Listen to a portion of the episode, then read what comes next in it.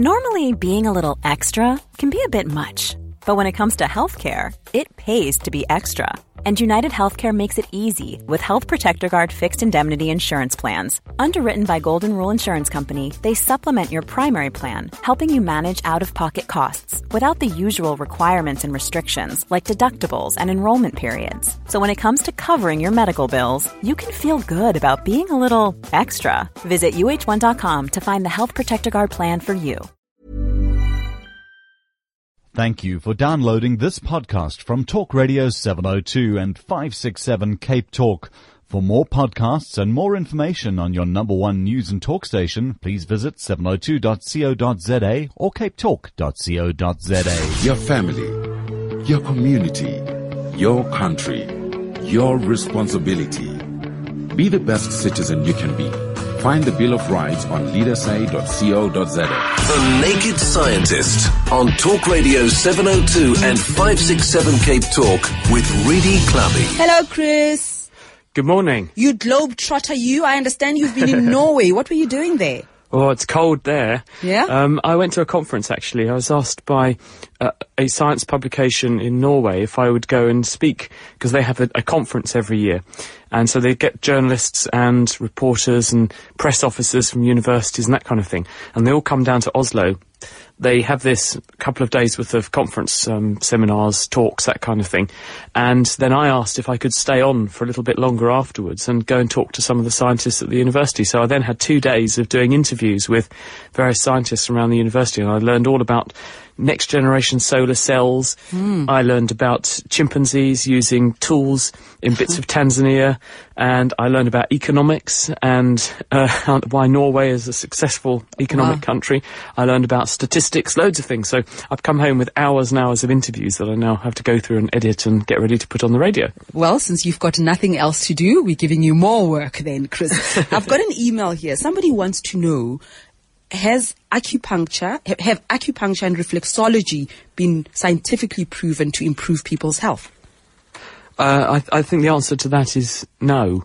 Um, there is no evidence, I think, in support of reflexology. I mean, this is where you basically squeeze bits of the body in order to achieve some degree of relief in in a particular other part of the body which has got some problem with it.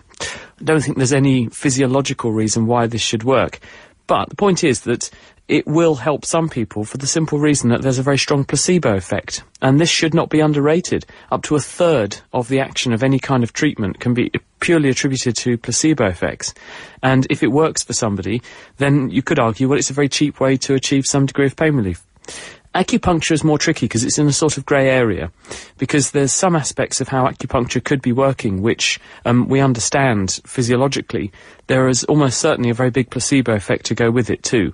So I think probably acupuncture is uh, there's more of a case to be made for how it could work, um, but I'm not aware of, of the evidence. But that doesn't mean that there isn't any. I'd have to go and look it up. Okay, let's go straight to the lines then. Uh, John in Parktown, hi. Morning, Redi. Morning, Chris. How are Mm, you? Fine, thank you.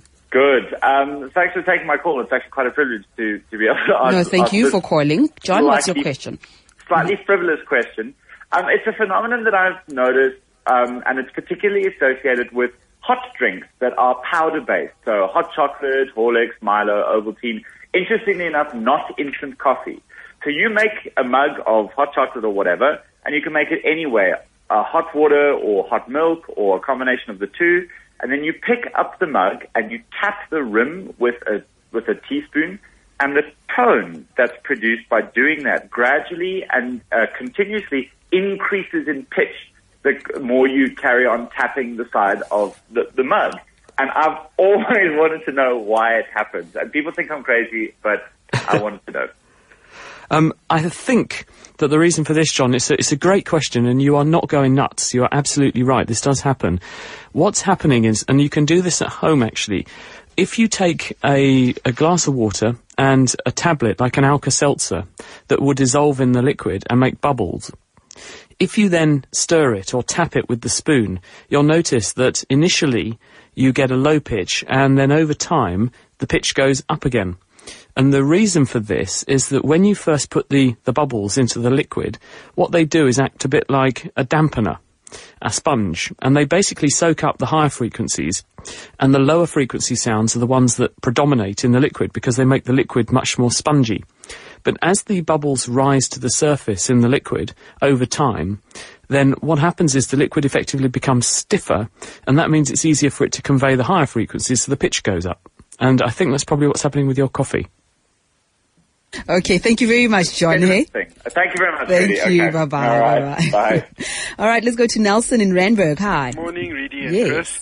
I've got a colleague here at work, okay, and he's got a fever blister, which apparently is herpes, but in any case, he puts a disprin on his lip because his friend told him that it will take it away. A disprin on his lip, and he's walking around with it, and he's irritating the living crap out of me. and I'm arguing with him that it's. It doesn't work. Uh, well, why would it work? Okay. Chris? Okay.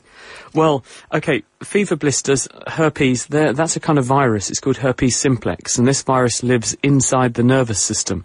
And once you have been infected with herpes, and don't worry, 80% of the adult population of the world carry herpes simplex type 1, the cause of cold sores, which is the other name for fever blisters. This virus stays as a piece of DNA inside the nerve cell, and then periodically, and not in everyone, only in a, a fraction of people who are infected, it reactivates. And that means the DNA of the virus turns on and it starts making the nerve cell that carries it make new virus particles.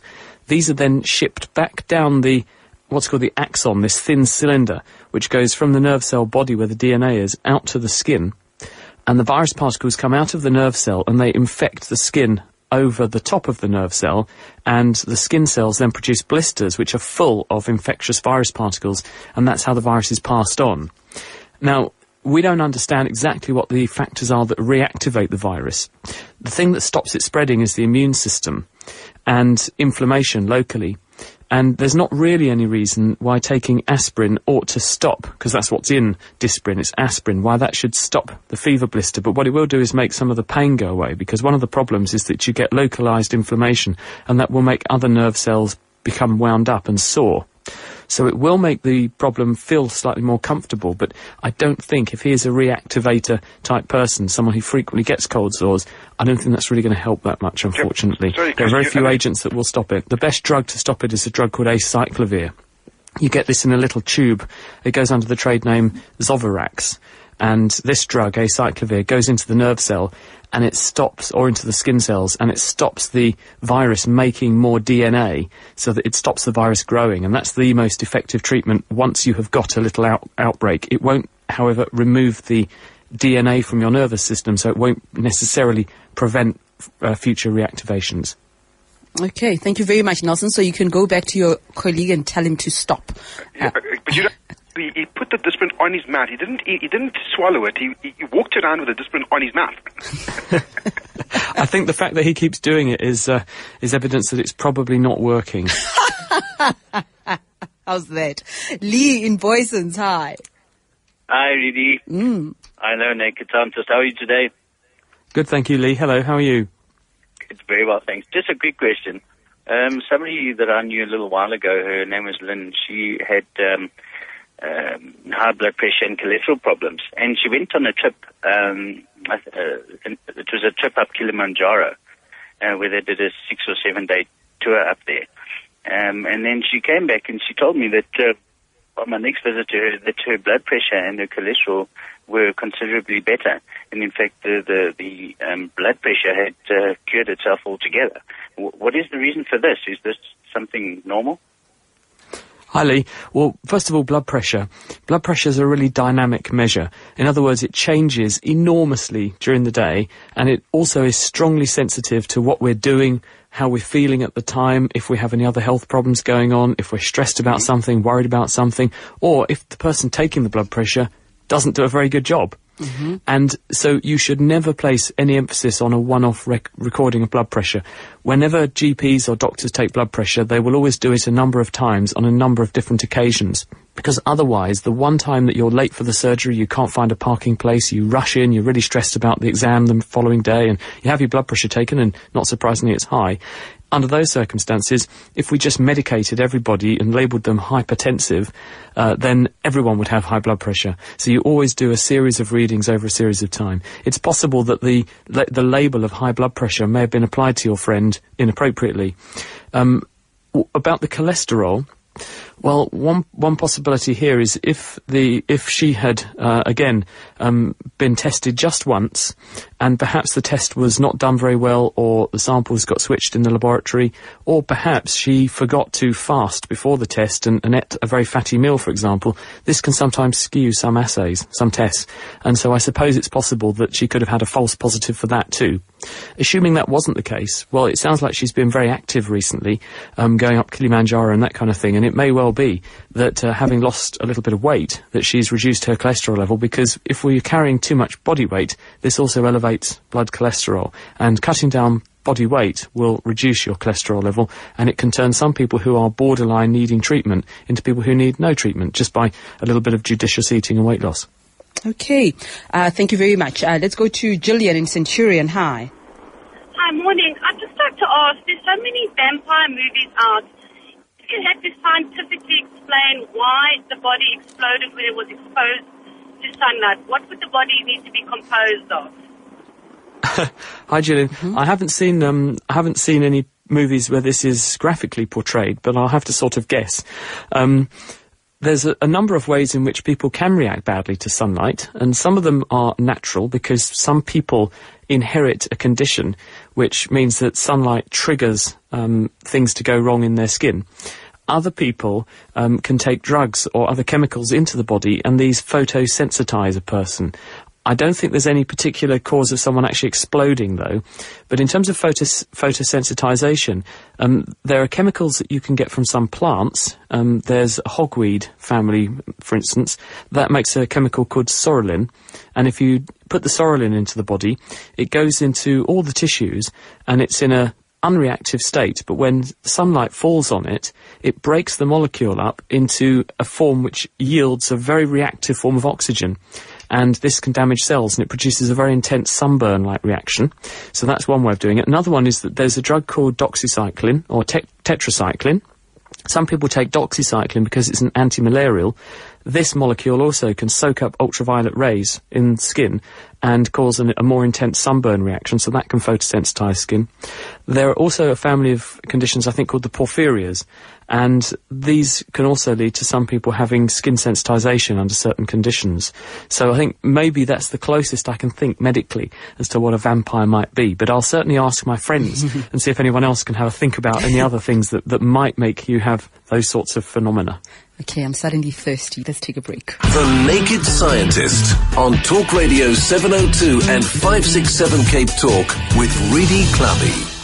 All right, and we're taking your questions for the Naked Scientist on 021 4460567 011 8830702. We're taking your SMSs on 31702 and 31567. Uh, somebody wants to know, uh, Chris, what's the science behind the pill, the contraceptive? Can one still depend on periods to find out if one is pregnant, if one is on the pill? Does the pill affect a pregnancy test? I suppose a couple of questions in one. Okay. Mm-hmm. Well, the oral contraceptive pill actually owes its origins to an American scientist called Dr. Carl Djerassi. He's a chemist, and he actually discovered the pathways that enable us to synthesize the chemicals that make up the at least the first generation of oral contraceptives. It's come on a long way since he did that work. And in fact, Carl Djerassi now makes rap music. Um, he's a bit older than he was when he was making mm. the oral contraceptive pill, but he makes these amazing, extraordinary rap songs. And uh, I'm lucky enough to have heard some of them. I can recommend it. It's uh, D-J-E-R-A-S-S-I is how you spell his surname if anyone wants to look him up.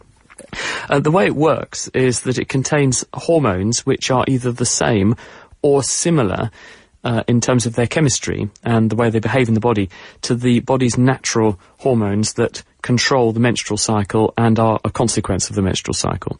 And what they effectively do is to fool the pituitary gland and hypothalamus, which are two structures in the brain which control the menstrual cycle, into thinking that the body is pregnant. Because when you are pregnant, you have high levels of estrogen and you have high levels of progesterone. And both of these hormones feed back onto the brain and they shut off the supply of signals that tell the ovary to produce estrogen and to produce eggs and things. And so by fooling the body into thinking it's pregnant, it shuts down the ovary. This shuts down ovulation so the ovary doesn't produce any eggs. If there are no eggs being produced, then there is not going to be any chance of having a baby.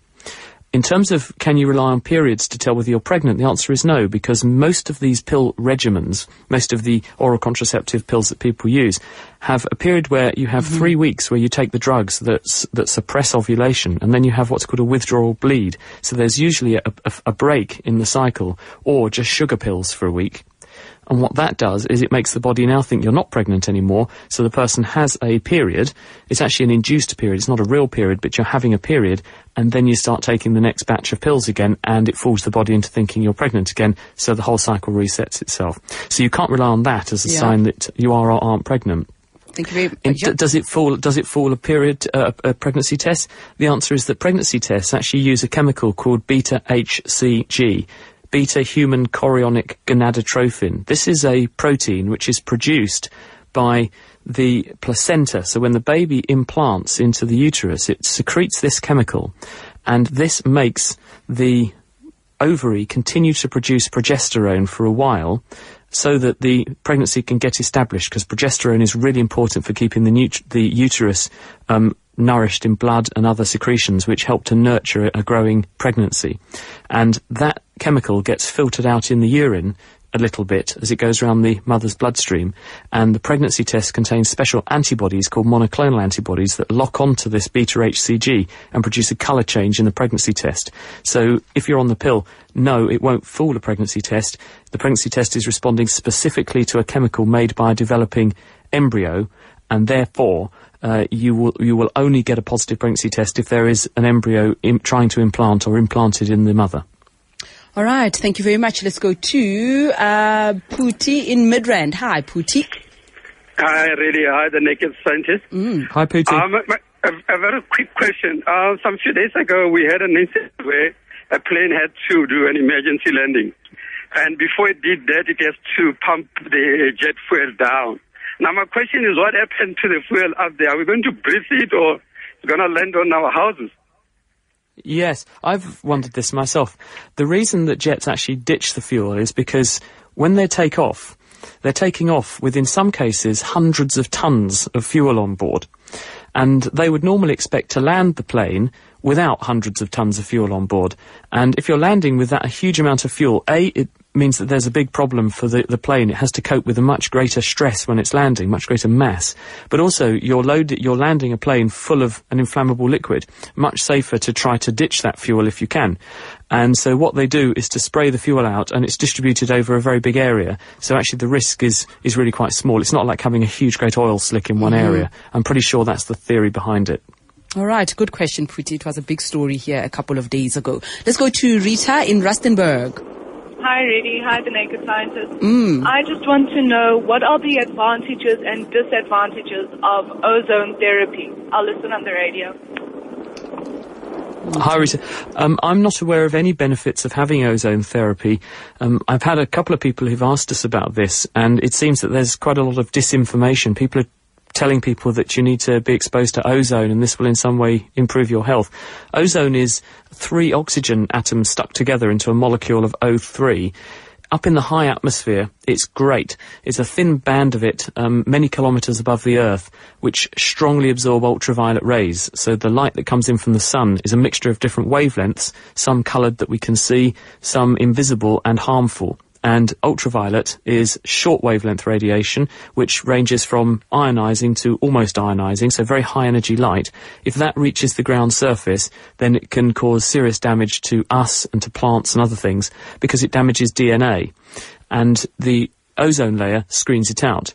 But ozone down at ground level is very poisonous. In fact, you can use ozone to sterilize water. Some water treatment works bubble ozone through water because it destroys microorganisms, because it's so oxidizing. It reacts with things vigorously, ripping molecules apart, and this breaks down microorganisms. So it's a great way to sterilize things. If we're exposed to it, it, it tries to break down our bodies too. And also at ground level, it will react with other chemicals to produce photochemical smogs and that kind of thing, especially with oxides of nitrogen. So I don't think it's a good idea, and I, I wouldn't advocate having some ozone therapy if I were you. Okay, let's go to Dave in Pretoria. Good morning. Morning, how are you? Fine, thank you. I'd like to know the, the scientist's theory on the, the latest physicist thing on parallel universes. Hmm. I listen out on the radio. Yeah, I think we've had this question before, but Chris? How long you got? um, this is quite a hard one. I can give you a reference for someone who's written a very good book on this, and that's Michio, M-I-C-H-I-O, Michio Kaku, K-A-K-U. Here's a scientist at the, I think is it City University of New York, C-U-N-Y. And his book is called Parallel Universes this gives a really good discussion of what the possibilities are. Having spoken with Michio, his view is that the world does not, or the, the, sorry, the universe is not an isolated thing. That there are lots of other universes hovering possibly millimetres away from our faces, where there are other Talk Radio 702s having radio talkback shows and discussions about science in them, but not necessarily in this one. And uh, uh, one of his theories, uh, I think he sets out in the book, is that if you have a black hole in one universe, this could be producing material which is ejecting as a big bang from the white hole the arse end of that black hole in another universe. So you're sort of transferring material. Scientists are actually trying to detect these parallel universes, and that's because although the universes may be separated from each other, we think that gravity may be able to propagate between them.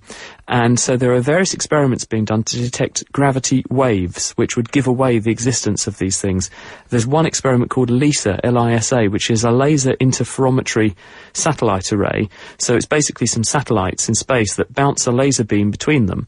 And if gravity waves come through, then they will slow down or affect the path of light between the two satellites and and this will be registered as a change in time in the time it takes the light to travel between the two satellites. And as a result they'll know that there must have been some gravity waves so there could be a, a parallel universe or two knocking around. Mm-hmm. and so that's that's one way that they're trying to understand a bit more about this. Uh, Chris do you want to give us the name again? Because I imagine after the show we're going to get a lot of uh, inquiries around this the person whom you referred us to yes um, the the person who has written a book on this is Michio Kaku, M-I-C-H-I-O, Michio Kaku, K-A-K-U. So that's his surname, Professor Kaku. And he's at City University of New York. And that book was published certainly about four or five years ago. And it, it's a good read. He makes a radio program in America. Oh. And, uh, and so he's very good at making his area of science, all about cosmology, for example, very accessible. So he's, he's a good guy. Lovely. Chris, as always, we love chatting to you. We'll see you again next week. Well, thanks for having me. Have a great weekend, everyone. See you next time. Bye. Bye bye. Thinking about your next career move in research and development? Then it's time to make your move to the UK. The nation that's investing 20 billion pounds in R&D over the next 2 years. The nation that's home to 4 of the world's top research universities. The nation where great talent comes together.